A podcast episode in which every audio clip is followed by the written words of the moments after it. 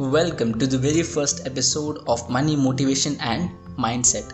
Now, beginning is the half of the whole, right? So, let me just tell you why I started these episodes.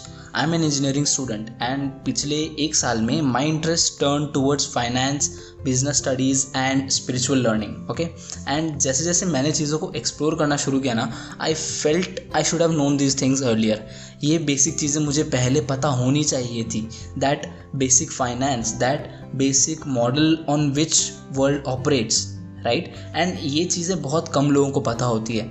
So I started exploring and here I am to share whatever I have learned so far, may it be from the books or the internet या even मेरी personal life. जो कुछ भी मैंने सीखा है I will give out everything on this podcast okay and apart from this मैं अपने इंस्टाग्राम पेज पे भी रेगुलरली कंटेंट अपलोड करते रहता हूँ. So make sure you follow me on Instagram as well मैं अकाउंट का लिंक नीचे डिस्क्रिप्शन में दे दूँगा.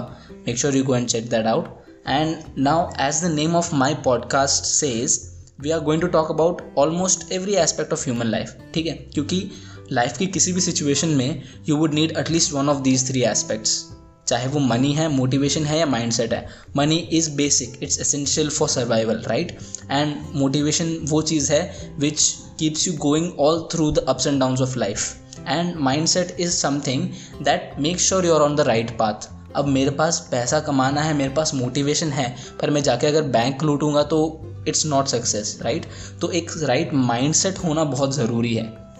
Will talk about that as well now I want you to ask yourself do you know what it takes to be successful do you know what it takes to be physically and mentally rich क्या आपके पास वो चीज़ है which is needed to furbish your dreams into reality एक content life जीने के लिए।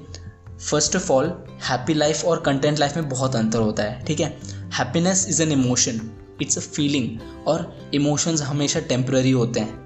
Whereas contentment is a state of being वो लॉन्ग टर्म के लिए होती है। कंटेंटमेंट में वो सारी अप्स एंड डाउन्स कंबाइन होके एक ओवरऑल सेटिस्फैक्ट्री लाइफ बनती है, ठीक है? हैप्पीनेस बाहर की चीज़ों पे डिपेंड करती है whether the external things are going well और not whereas contentment is independent of that containment sustainable होता है क्योंकि वो सेल्फ लव बेस्ड होता है, वो अनकंडीशनल होता है right so now you know content life is what we should aim for and not a happy life because happiness is temporary ठीक है? Now coming back to the point do you have what it takes to achieve that contentment in life क्या आपके पास वो एक गोल है क्या आपके पास वो एक रोड मैप या पाथ है जो आपको उस गोल तक पहुंचाएगा?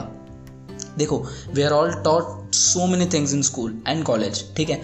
बट आज भी ninety percent of the students के पास सबसे बड़ा चैलेंज यही होता है कि हम आगे क्या करने वाले हैं? That uncertainty, that lack of clarity about their future, about their career is the biggest challenge. Okay, we all have been there. हम सबको एक टाइम पर वो चीज़ फेस करनी पड़ी है कि यार, अब आगे क्या चूज़ करना है? May it be the subject you choose in eleventh और the course you choose after completing your twelfth we all have been there ठीक है?